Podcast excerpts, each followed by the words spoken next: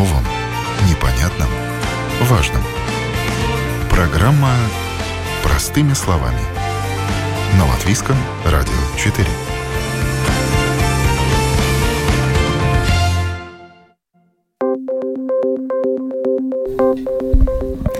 Доброе утро, уважаемые радиослушатели. В эфире программа «Простыми словами». У микрофона Оксана Донич. Путешествуй с умом. Безопасность поездок за границу и помощь МИДа в кризисных ситуациях. Такова тема сегодняшней программы. Несмотря на ограничения в связи с пандемией коронавируса COVID-19, подданные Латвии в прошлом году активно путешествовали. Как это сделать так, чтобы не попасть в неприятные ситуации вдали от Латвии? Министерство иностранных дел Латвии начало информационную кампанию «Летним путешествиям быть», в рамках которой дает советы путешественникам. Я пригласила поговорить на эту тему Агнесу Салиню, директора консульского департамента МИДа Латвии. Здравствуйте. Доброе утро. А также председателя правления Ассоциации турагентов и туроператоров «Алта» Эрика Лингабержиньша. Доброе утро. Здравствуйте. И Людмила Щеголева в студии, руководитель отдела персональных продуктов и подписания рисков страховой компании «Балта». Доброе утро. Доброе утро. Приветствую вас. Также мы сегодня услышим запись Ассоциации страховщиков транспортных средств о «Зеленой карте». Тоже замолвим слово. О высоком уровне мобильности подданных Латвии говорят цифры консульского департамента Министерства иностранных дел, в которые люди обращались в кризисных ситуациях, находясь за границей. Ну и статистика впечатляет. 55 тысяч звонков было получено в прошлом году и более 12 тысяч электронных писем. Да. Чем интересовались люди? Знаете, более люди интересуются, конечно, всякими разными ограничениями. Потому что, конечно, была пандемия, был COVID, и с этим связаны ограничения, и, конечно, люди интересуются, куда лучше ехать, какие правила и так далее. И поэтому у нас действительно поступило очень много звонков, которые, от людей, которые интересовались. Но и это... Находясь еще в Латвии? Да, находясь еще в Латвии. Ну, конечно, были звонки касательно уже каких-то проблем, когда уже человек отправился за границу и попал в какую-то ситуацию неприятную. Поэтому тоже мы с такими ситуациями сталкивались. Вот здесь мы поподробнее сейчас поговорим. В представительствах Латвии за рубежом оказали консульскую помощь почти в 1000 случаях. Да. 995, так да, если быть точным. Угу. В какие кризисные ситуации попали люди за границей? Знаете, ситуации были всякие разные. Эти ситуации и когда человек задержанный, например. Или то есть полиция его задержала? Да, за границей полиция задержала. В случае очень неприятное, но тоже в смерти случай, когда мы тоже оказали помощь уже родственникам. Да, и вот таких 246 случаев было, да, к сожалению, смерти за границей. Да. Угу. И также, когда человек попал в больницу, или были у нас довольно многие случаи, когда из-за ковида тоже человек заболел за границей, тоже обращался к нам за информацией, как лучше поступить в этой ситуации, какие действия и далее. Тогда. Так-то ситуации действительно всякие разные. Но меня впечатлила вот эта цифра. 320 персон были задержаны полицией. Почему? Что они там нарушили? О, знаете, тоже, опять же, ситуации всякие разные. Из-за каких-то тоже ограничений COVID человек просто, нарушил, да. За авто тоже... В аварию попали. Например, да. Но, конечно, и были ситуации очень неприятные, когда... И такая тенденция, что мы наблюдаем, что человек довольно такие чаще случаи бывают, что задерживается за перевозку наркотиков. Да, особенно у нас сейчас Бразилия как-то пошла такая тенденция. И очень жалко, что молодые люди тоже попадают под эту... под таких ситуаций. И надо иметь в виду то, что ну, это не будет, как в Латвии, такие, как бы, да, там очень долго тюрьма за это, как бы, да, долгие годы в тюрьме за такое нарушение. И, то есть, ну да, это очень такие сложные ситуации. И да. Как в этом может помочь Министерство иностранных дел, если в той стране свои законы? Ну, конечно, мы можем только, ну, как бы, да, у нас надо ценить законы, да. Соблюдать законы, уважать их. Мы как бы не можем так, не знаю, какое-то там решение суда спорить или что-то такое. Мы можем только, ну, смотреть, что у человека есть адвокат, например, наблюдать за этим, что у него довольно нормальные обстоятельства в тюрьме. Ну, то есть такое, да. А там уже человек сам виноват, что, ну, да, наверное, поддался на... такое предложение заработать легкие деньги, именно, да, не оценил его трезво, да, и оказался жертвой, в общем-то, торговли людьми. Ну, в общем-то, да. Тоже бывают ситуации, что человек даже не знает, на какой риск он идет, он думает, что у него будет какая-то другая работа, а оказывается, что это как бы перевозка наркотиков, да. А в том случае, если люди умирают за границей, как может помочь МИД? Здесь... как раз мы переходим к страховке. Да, это очень важно, чтобы у человека была бы страховка с репатриацией, с покрыванием... риска репатриации. Да, именно так. Возвращение тела на родину. Да, именно так. В этой ситуации там как бы довольно все легко решается. А если нет? Если нет, тогда мы связываемся с близкими здесь, в Латвии, и уже в контакте с ними решаем, как это решить. Но Министерство иностранных дел не может помочь человеку с деньгами, например, если у него украли деньги, или вот в случае надо покрыть расходы на репатриацию, или может? В целом нет, но если у человека нет никаких других возможностей, то есть у него нет родственников, которые могут помочь в Латвии, у него нету... Мы тоже обращаемся к самоуправлениям тоже с просьбой, как они могут помочь своему соотечественнику. Но бывают ситуации, что никак. Да? Но тогда у человека есть возможность получить такую материальную помощь, но она должна вернуться государству, потому что это бюджетные средства, и поэтому они только как, они не даром. Они потом надо как кредит, скажем так, вернуть государству. И такая помощь была оказана материальная? Да, 14, мне кажется, что 14 случаев таких были в прошлом году. Ну, в целом, да, где-то 10-15 ситуаций в году бывает, что мы тоже задаем вот эту материальную помощь именно в ситуациях, когда у человека нет никаких других возможностей на возврат в Латвию. А эти 104 человека, которые попали в больницу, какая помощь им была оказана консульская? Тоже мы помогаем связаться с родственником, там помогаем решать какие-то вопросы, там тоже смотреть, или ему переехать в Латвию и далее уже. Продолжать лечение здесь. Да, именно так. Или там остаться там, за границей. То есть тоже такую контактную информацию помогаем найти, да. Ситуация в мире меняется, снимаются антиковидные ограничения, хотя остаются страны, где еще требуют тест предъявить или сертификат COVID-19. Обращаюсь к представителю туроператоров, ассоциации туроператоров и турагентов. Какая сейчас ситуация в мире? Какие страны можно считать безопасными, какие опасными? Я бы хотел... И с точки зрения ковидных ограничений, и вообще с точки зрения такой политической безопасности. Надо обратить внимание на то, что касается ограничений в связи с ковидом, мы уже привыкли к тому, что они меняются все время, и довольно, надо следить все время за информацией, что происходит и где происходит. Вот пару дней назад услышали, что, например, Япония, которая на самом деле 2 года была закрыта, сейчас с 1, наверное, июня открывается, снимаются эти ограничения. Но если мы смотрим на те основные направления, куда мы едем, куда и турагенты, и туроператоры предоставляют свои услуги, да, ну, мы из севера, нам, конечно, интересно южные страны в первом месте. Тогда эти все страны, ну, они на самом деле уже очень, довольно уже давно сняли ограничения, связанные с ковидом, потому что их экономика зависит очень, очень сильно от туризма.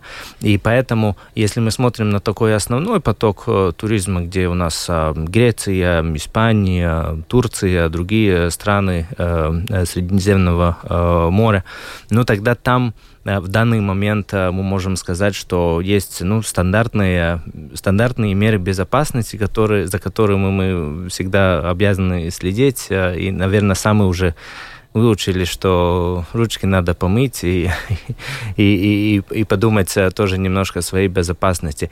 Ну, и а другое, то, что касается вот более дальних направлений, конечно, там есть, ну, часть услуг турагентов, которые предоставляют эти услуги. Там и мы очень хорошо сотрудничаем с министерством, чтобы вся информация была, чтобы она все время была обновлена и чтобы мы могли посоветовать. Но так сказать, вот на данный момент так, но это все может меняться за день. А где еще сохраняются антиковидные, ну, например, ограничения? Нужны тесты, сертификаты? Южно-Северная Азия до сих пор есть разные места, где сохраняется.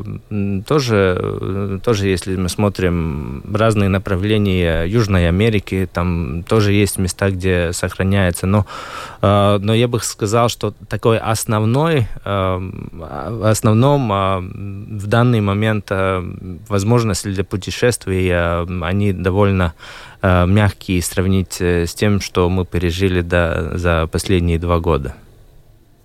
Можно путешествовать.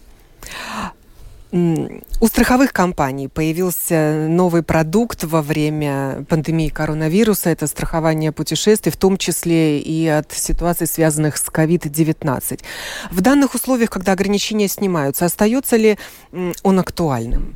Да, еще раз. Здравствуйте. Да, страхование COVID – это актуально. Мы были первые, которые ввели это страхование, и мы точно знаем, что страхование COVID актуально, и это очень важно для любого путешественника. Как уже говорили здесь присутствующие, есть часть стран, которые полностью отменили ограничения на въезд, но, допустим, такие страны, как Португалия и, допустим, Италия, они все равно сохраняют обязательный сертификат о вакцинации, действующий сертификат, либо сертификат о том, что человек переболел. Для въезда в страну? Для въезда в страну. Условие, да? То есть, поэтому я в любом случае призываю всегда смотреть на страницы Министерства иностранных дел информацию актуальную на конкретную страну, потому что это меняется, и меняется иногда по дням. Да, это даже не по неделям, не по месяцам, а актуальную информацию перед вылетом в другую страну и перед возвращением в Латвию надо смотреть обязательно. Это вообще призыв. По поводу ковида и актуальности путешествия я могу сказать, очень актуально, если вы выезжаете за пределы Евросоюза, та же самая Турция и Египет, которые очень популярное направление. Потому что люди зачастую полагаются, что ничего не случится, что все хорошо, что им не потребуются какие-то финансовые средства. Но если мы посмотрим, допустим, на один страховой случай, да, который я могу рассказать. Семья, 4 человека. Мама, папа, 2 детей. Полетели в Турцию, да. Мама заболела ковидом, очень серьезно заболела, она попала в реанимацию. Она у нас лежала в реанимации 8 дней, да, перед тем, как мы ее могли репатриировать, да, живую, слава богу, да, в Латвию. То есть сутки в реанимации – это как минимум 1000 евро в день. Да? Если мы посмотрим на эту семью, значит, папа с 2 детьми, он тоже вылететь не может, потому что они все инфицированы. У них легкое заболевание, но им нужна амбулаторная помощь. Да? Вызов врача в гостиницу с ковидом, да, но это где-то примерно 200 евро. Да, за любой визит. Плюс необходимы медикаменты, плюс в это время необходимо где-то жить, да, то есть надо оплачивать гостиницу. Если у них закончился тур, да, то, соответственно, вот эти вот лишние дни никто не оплачивает, оплачивает страховщик. Да. Плюс Всю эту семью надо вернуть обратно домой. А возврат домой, если мы говорим о санавиации, да, это десятки тысяч, да, если это по земле, да, то есть наземным транспортом, да, то это начиная от 5000 и выше, в зависимости, в каком состоянии, на каком транспорте мы можем вести. Но они должны были дождаться полного выздоровления в Турции? Если мы говорим о том, когда мы начинаем репатриировать, мы начинаем репатриировать тогда, когда человека можно везти, да. Соответственно, есть разрешение врача о том, что человек сейчас в том состоянии, когда его возможно транспортировать. Плюс, что вот я хотела бы сказать, обязательно те, которые едут с детками. Да, это очень важно, потому что с мамой и с папой может что-то случиться. И если ребенок остается за границей один, у нас были тоже такие ужасные случаи, когда мама поехала с 2 детками и попала в реанимацию, эти детки остались вообще без присмотра, то мы тоже занимаемся тем, что мы организуем...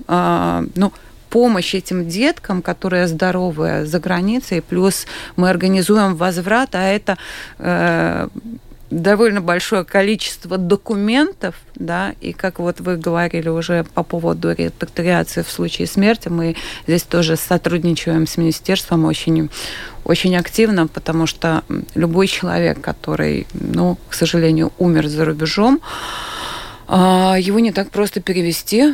Во-первых, это консульские разрешения, это всевозможные нотариальные документы. В каждой стране это свой пакет документов. И, к сожалению, есть страны, где нету консула на месте. То есть это еще одна дополнительная часть, с которой мы, я думаю, что мы очень успешно занимаемся, потому что...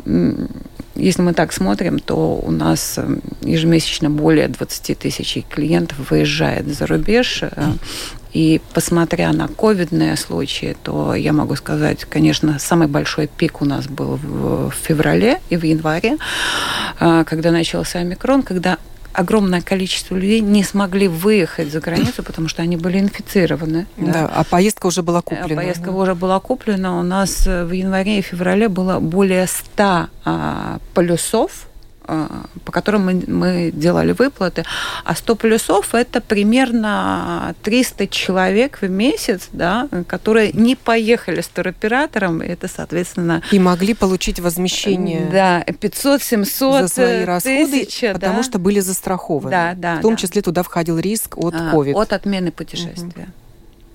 Как-то так. Да, и, как мы знаем, COVID-19 никуда не делся.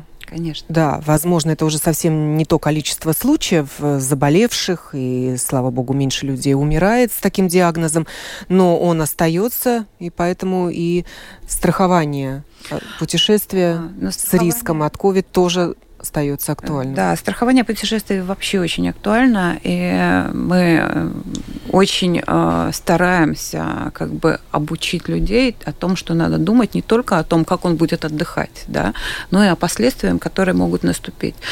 Поэтому мы реально тоже обучаем людей и предлагаем страховки. Страховки есть совершенно разного диапазона. Вы можете застраховать только медицинную репатриацию, вы можете застраховать полный пакет с отменами путешествиями, с прерыванием путешествиями, со страхованием документов. Потому что случаи совершенно разные, и любой случай – это всегда за границей большие деньги. Кто-то экономит на такой страховке, считая, что карточка EVAK, европейская карточка страхования здоровья, которая выдается бесплатно, его спасет. К сожалению, нет, потому что она не покрывает репатриацию. А это сразу несколько тысяч. Да. Плюс, кроме того, что она не покрывает репатриацию, люди зачастую не думают, что карточка EVAK – это как наше медицинское страхование в Латвии. Да? В каждой стране есть так называемый пациентский взнос, то есть этот līdzmaksājums, который надо тоже заплатить. Плюс когда человек заболевает, ему необходимы медикаменты, ему необходимы, допустим, сломал ногу, ему необходимы вспомогательные средства для того, чтобы вернуться, да. То есть, если мы так вот посмотрим, набегает довольно внушительная сумма, именно то, что не покрывает EVAK.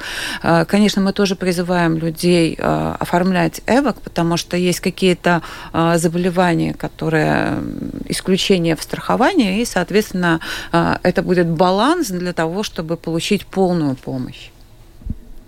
А от чего тогда спасает EVAK? Ну, как уже коллега говорила, это просто как медицинская помощь, как здесь в Латвии, так и за рубежом. Вы получаете, есть возможность получить, ну, ту основную базу, которую получаете. Базовые медицинские услуги, да, такая первая помощь, уже медиков. Так, да. И тоже еще надо иметь в виду то, что люди тоже любят за рубежом заниматься какими-то экстренными спортом. Да, именно так. И здесь, опять же, специальная, да, бывают случаи, что надо специальную страховку, поэтому это не так легко. Да, здесь я хотела дополнить, да, что, допустим, в направлении Таиланда люди очень часто передвигаются на моторизированном транспорте там внутри страны. Об этом надо обязательно помнить, что должна быть страховка, которая покрывает именно вот передвижение на мотороллерах и мотоциклах. Если люди едут, я не знаю, в Египет, надо подумать, будет он заниматься дайвингом или не будет заниматься дайвингом, потому что это тоже повышенный риск, и, соответственно, человек должен быть застрахован. Конечно, основной пакет, основной пакет видов спорта, которые люди используют в отдыхе на курортах, да, он обычно включен в полис, да. Но есть специфичные, допустим, люди едут на лыжах, ему нужна страховка, которая покрывает зимние виды спорта, да. Либо у нас очень много молодых людей, которые талантливые и выезжают за границу на соревнования, да. Соответственно, надо, чтобы был включен определенный вид спорта с риском соревнования. Консульский департамент МИДа оказал помощь 27 подданным Латвии, попавшим в кризисных ситуациях в таких странах, как Афганистан, Эфиопия и Марокко. Да. Расскажите поподробнее, что это были за случаи и почему там так небезопасно? Нет, знаете, кризисы бывали у нас в прошлом году всякие разные и продолжаются, к сожалению. Был не только COVID, но были и тоже ситуации, связанные с вооруженными конфликтами, да, это, скажем, Афганистан. Это был, когда уже там менялась власть, и у нас там оказались наши гражданки Латвии. Одна вернулась уже в августе, другая она вернется, надеемся, что очень скоро. Касательно Эфиопии, там тоже мы оказали помощь 8 лицам, нашим гражданам, которые находились. Тоже это было связано с вооруженным конфликтом. И, да, там обострение ситуации было. Но а Марокко касательно, там было как раз связано с ковидом, когда в ноябре прошлого года правительство запретило прямые рейсы и морские движения из Марокко. И там у нас тоже застряли 17 наших граждан. Мы тоже оказали им помощь на возвращении в Латвию. А как вы их вернули, если не было рейсов? В таких ситуациях, в кризисных, обычно организуются какие-то рейсы эвакуации. И тогда мы координируемся с другими нашими партнерами, с другими странами Евросоюза касательно этих рейсов эвакуации. Вот с точки зрения безопасности стран, такой политической безопасности, какие сейчас горячие точки на планете, в какие страны не рекомендуют отправляться туристам? Список стран, куда не рекомендуется отправляться в данный момент, все время обновляет тоже министерство, и мы следим за этим списком. Там Есть разные уровни риска, как они определяются. Есть спецификации, почему есть риск. Но тут уже упомянулось одно направление, например, на Афганистан, но в данный момент у нас нет такого организованного туризма, например, направление Афганистан. В данный момент, конечно, если мы смотрим на соседние страны, у нас есть Беларусь, где не рекомендуется путешествовать. И в данный момент, если смотреть на наши члены ассоциации агентов, да, тогда это и есть направление, куда мы организованно не отправляем. То есть сейчас поездок, туристических поездок таких в Беларусь нет? Классических групповых поездок в Беларусь мы не предлагаем. Наши члены не предлагают. А в Россию тоже закрыта дорога сейчас туристам? С Россией в целом надо понять, что и до войны Россия не была таким масштабным направлением туризма с целью отдыха. Это основном было деловое направление, индивидуальные клиенты, которые ездили. И если смотреть исторически, например, такие групповые поездки, организованные туры в России, они составляют довольно маленькую часть того предложения, какое есть. И, конечно, в данный момент, если мир довольно открытым стал, и если есть варианты других направлений, тогда нету и такого спроса, чтобы... Но могут сейчас турагенты организовать экскурсию в Россию? Относительно с Россией там открытый вопрос с визами, потому что получать новые визы, мне кажется, довольно сложно. Это для россиян. Те, которые хотят попасть в Латвию, да, там действительно ограничения, потому что наши дипломатические представительства за рубежом пока не принимают визовые запросы из граждан России, от граждан России. А выехать нашим гражданам в Россию насколько сложно сейчас? Знаете, трудно мне сказать, но я думаю, что посольство России работает и визы тоже выдает. Не нужны для этого какие-то гуманистические причины? Но у нас нету такой информации. Так как мы предлагаем страхование на территорию России, Беларуси, я могу немножко дополнить. Да. Визу в Россию получить турист может, да, как индивидуальную визу. Не обязательно, что это гуманитарные какие-то вещи, но получить визу достаточно проблематично, потому что это идет большой запрос документов, плюс очень высокий отказ в выдаче виз, который сейчас происходит. По поводу Беларуси я могу сказать, к сожалению, наши люди не прислушиваются к тому, что не стоит сейчас путешествовать на территорию Беларуси, потому что очень непонятная ситуация. У нас люди такие немножко камикадзе, и я могу сказать, что количество проданных полюсов на территорию Беларуси в сравнении с ковидным годом, оно увеличилось в 5 раз.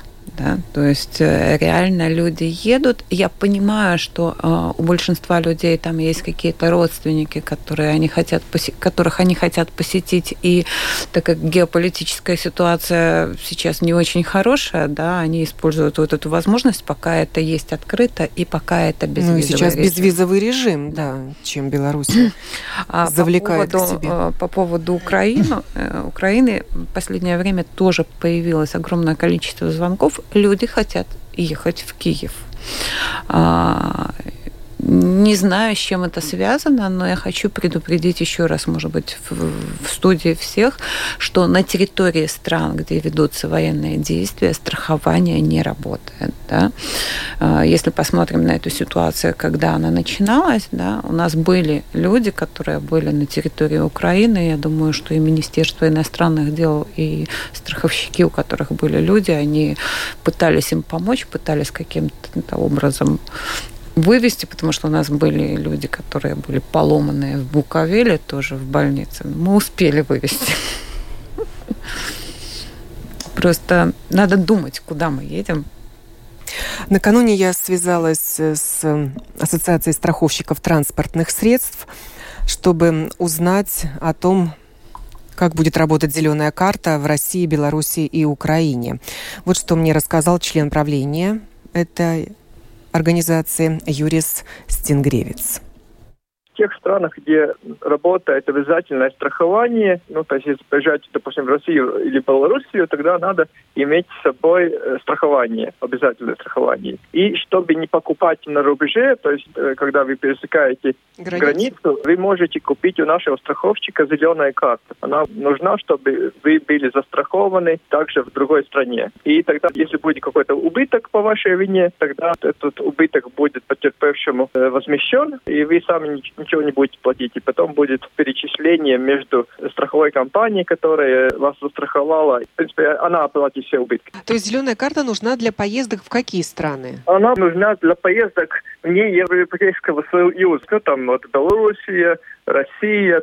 То есть это все бывшие республики Советского Союза, да? Молдавия, ну, Украина. Молдавия, да, Украина, да, но это не все. Допустим, Азербайджан, по-моему, нет. Но есть обязательное страхование, тогда вы должны иметь это обязательное страхование. Можно, конечно, покупать на границе какое-то страхование их, но если вы имеете зеленую карту уже с собой, тогда можно пересекать границу, и вас никто ничего не будет спрашивать. Ну, война в Украине все изменила. Да. Что теперь происходит? Теперь невозможно купить зеленую карту у наших латвийских страховщиков? Если мы говорим о Украине, тогда нет проблем. Можно купить такую карту, которая работает в Украине. Но если мы говорим о России и Белоруссии, там ситуация хуже, потому что пока еще вы можете что-то купить, но это, конечно, зависит от страховщика, хочет ли он продать или нет. Потому что идет сейчас прекращение договора с Россией и с Белоруссией. То есть не будет договора уже больше по зеленой карте с ними. И это означает, что еще где-то год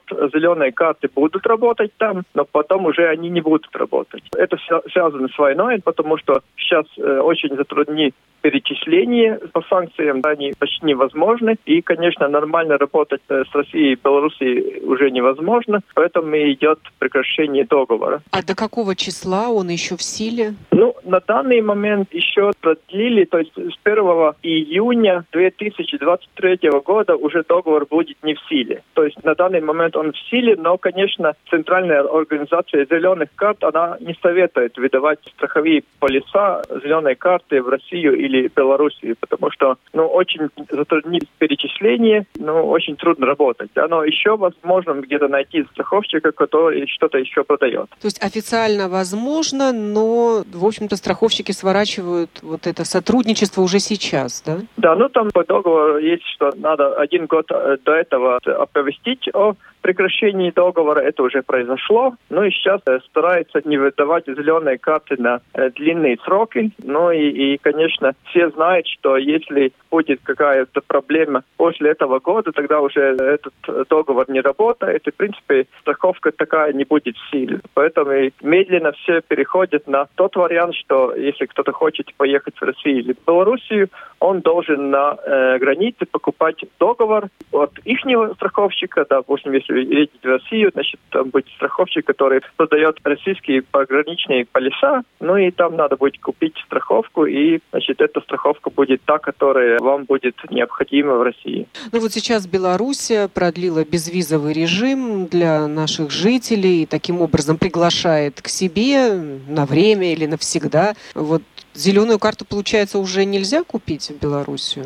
Ну, что-то еще можно купить, да, но в принципе сотрудничество сворачивается, да, потому что невозможны нормальные перечисления. Допустим, если мы хотим перечислить деньги по убыткам где-то в Белоруссии, бывает, что просто банки не берутся перечислять, или берут очень большие комиссии, да, там 150 евро за одно перечисление. И вообще, допустим, я знаю, 2 большие банки, они сказали, что начиная с следующего месяца уже вообще не будет перечисливать что-то, потому что может попасть под санкции. Это большие проблемы для банков, и они не хотят рисковать.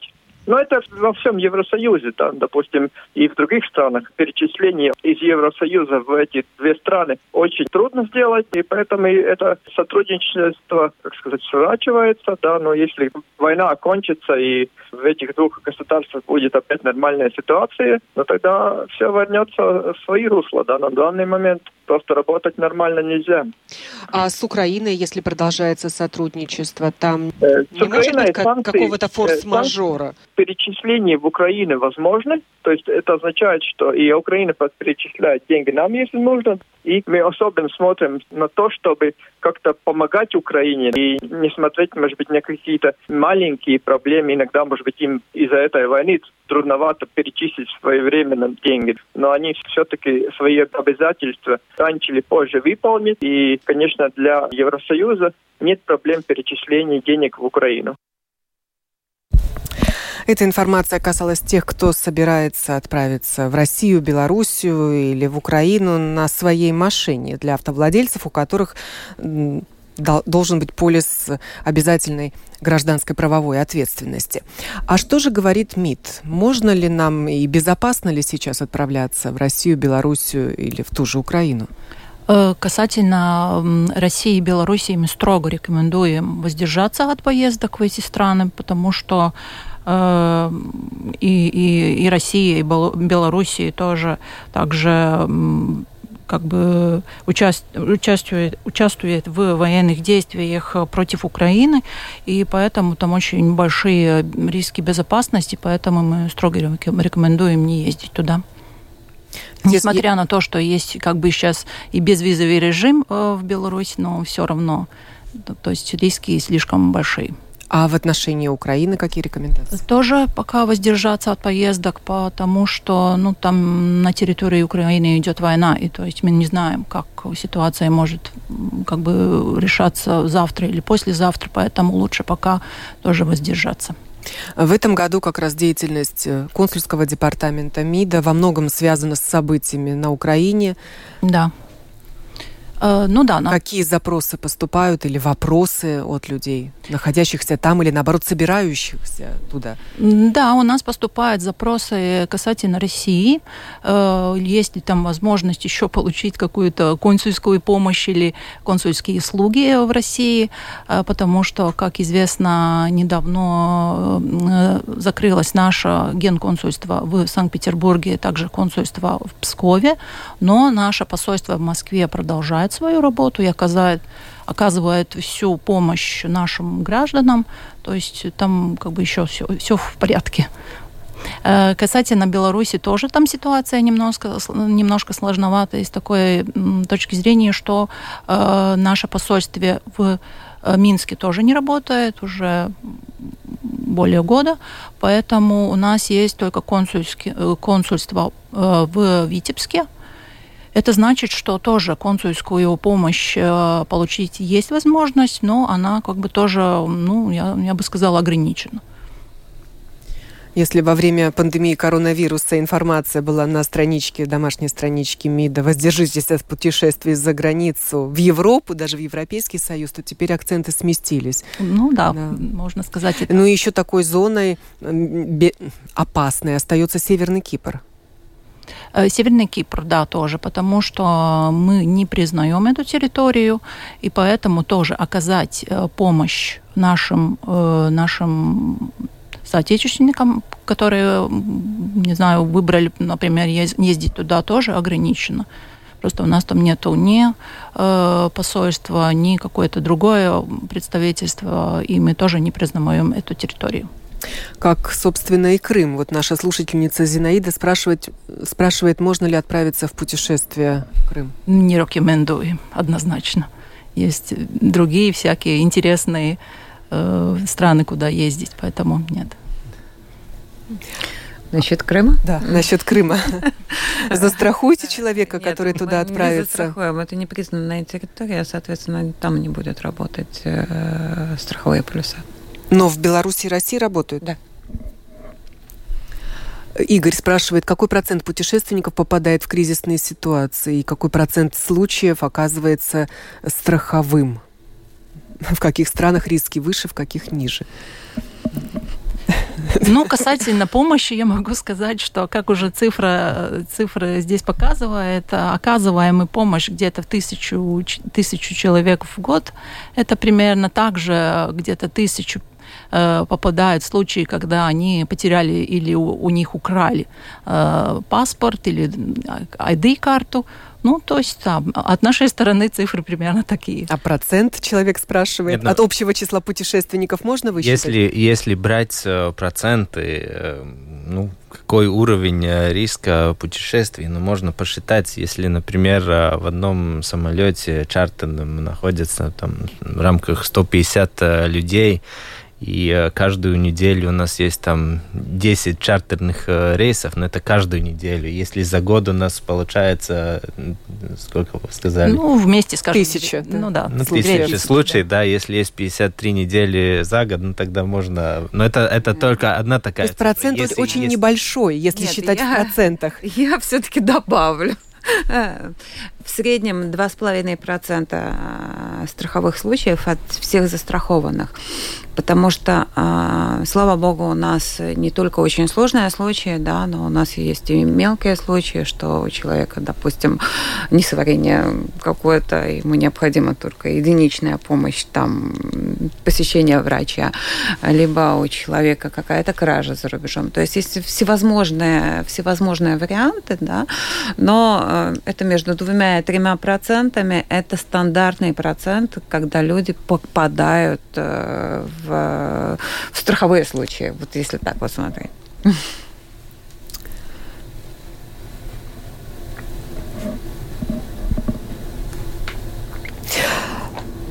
Так. И тогда перейдем к советам, которые дает МИД в рамках кампании «Летним путешествиям быть». Целых 8 советов подготовлено.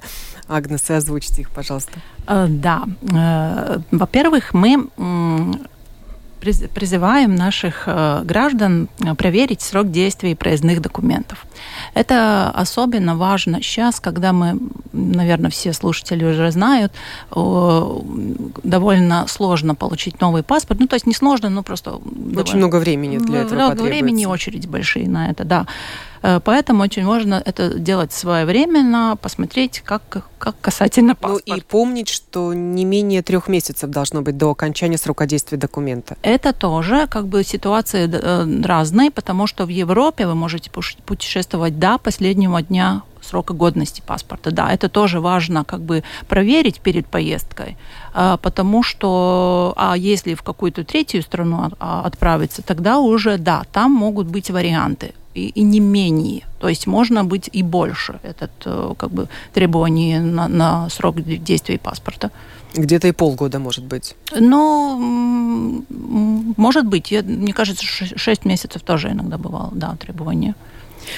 Ну и еще один совет – запастись копией документа. Да. В электронном виде или в бумажном. Да, так тоже будет легче восстановить документ или получить свидетельство на выезд из страны при утере или краже оригиналов. Именно так. Если это поможет в ситуации, когда у человека или украли паспорт, или он потерял, тогда... Таких случаев было немало.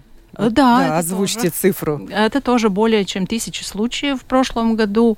Мы тоже помогали людям в случаях, когда они потеряли паспорт за границу тоже. И тогда они обращались уже по месту пребывания в консульский департамент, да, и просили им выдать, как это называется, справку или что, с чем они путешествуют? Свидетельство на возвращение. Это такой бумага такая. Да, специальный документ, свидетельство на возвращение. И здесь ситуация такова. Если человек находится в стране, где есть наше посольство, тогда он должен обратиться в наше посольство. Если там нету нашего посольства, тогда мы рекомендуем наш дежурный телефон, которые работают круглосуточно, тогда надо звонить нашему дежурному, и мы тогда будем координировать, как получить это свидетельство на возвращение. Так, это касательно паспорта. Также мы рекомендуем позаботиться о страховании и визе путешествий, конечно, да. Потому что страхование действительно...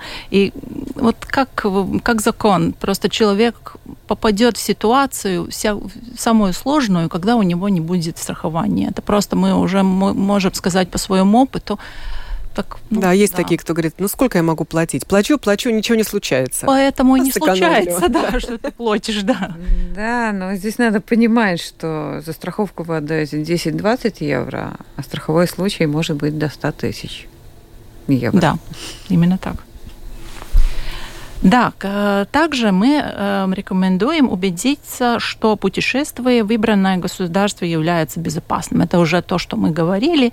И при выборе пункта назначения мы призываем ознакомиться с предупреждением путешествий, которое находится на нашем сайте. Как мы уже здесь говорили, мы регулярно обновляем эту информацию. То есть это тоже очень рекомендуем посмотреть перед поездкой. Также во время путешествия особое внимание следует уделять безопасности документов и финансовых средств. Ну, также, чтобы документ не был украденным или потерянным. И как-то мы видим, что человек, это может быть из-за пандемии, как-то люди теряют свою бдительность, да. И довольно, да, у нас сейчас были ситуации, когда человек довольно часто теряет или документы, или деньги. Ну да, и также мы призываем путешественников перед поездкой регистрироваться в нашем консульском регистре. Скажем так, к сожалению, активность по регистрации не очень высокая, но мы надеемся, что ситуация, может быть, с тем, что такая... Да, не было такой привычки регистрироваться. Ну, наверное, да. Может быть, даже не знают о такой возможности, и отправляясь уж точно в третью страну, стоит это сделать. Да, обязательно. Это можно делать довольно легко через Latvia.lv, и, да, и там вся информация тоже есть. Ну и обязательно надо записать и наш номер, наш дежурный номер, который тоже может как-нибудь... был, да. Я могу добавить. Надо еще закачать аппликацию «Ceļo Droši». Это идеальная аппликация, где есть вся информация. «Ceļo Droši», да, путешествие безопасно. Вся информация именно о том, что мы должны знать о конкретной стране, правила въезда, документы и, конечно, координаты консульских отделов. Ну да, и у нас есть тоже в Фейсбуке наш «Ceļo Droši», где тоже мы все новинки выставляем, и то есть тоже можно в Фейсбуке то. И еще я хотела у вас уточнить, вот кто и куда может путешествовать только с ID-картой? Или наоборот, куда нужно обязательно паспорт брать? Да, здесь тоже есть различия. И, ну, как главный принцип тот, что с ID-картой можно ехать по странам Евросоюза, и еще тоже Грузия, Молдовия. Не граждане могут это сделать? Или не граждане, обязательно нет. Не гражданам не обязательно, да, паспорт. Только с паспортом. То есть у граждан есть возможность выбрать или паспорт, или ID-карту в определенных странах, то у неграждан нет возможности, не должно быть обязательно паспорт. Ну и, Эрик, вам завершающее слово. Всегда нас Ассоциация турагентов и туроператоров призывает выбирать организованный туризм, потому что в случае рисков спасать вас будет отправляющая компания. Да, чтобы подвести итоги, да, напомнить и призывать проверять, с кем вы путешествуете. Если это организация реально турагента, у которого есть договор с туроператором, потому что, что касается наших членов организации Алта, да, тогда мы убеждаемся о том, что наши члены не отправляют людей куда не надо отправлять, что в договорах есть позиция насчет страховки, что есть гарантия безопасности денег, которые клиенты заплатили. И, конечно, ну, мы тоже как агенты берем определенную ответственность за наших клиентов, потому что в наших интересах, чтобы они путешествовали безопасно, чтобы они вернулись. Если что-то случилось, тогда уже вместе с страховыми компаниями можно было решать те ситуации. Да?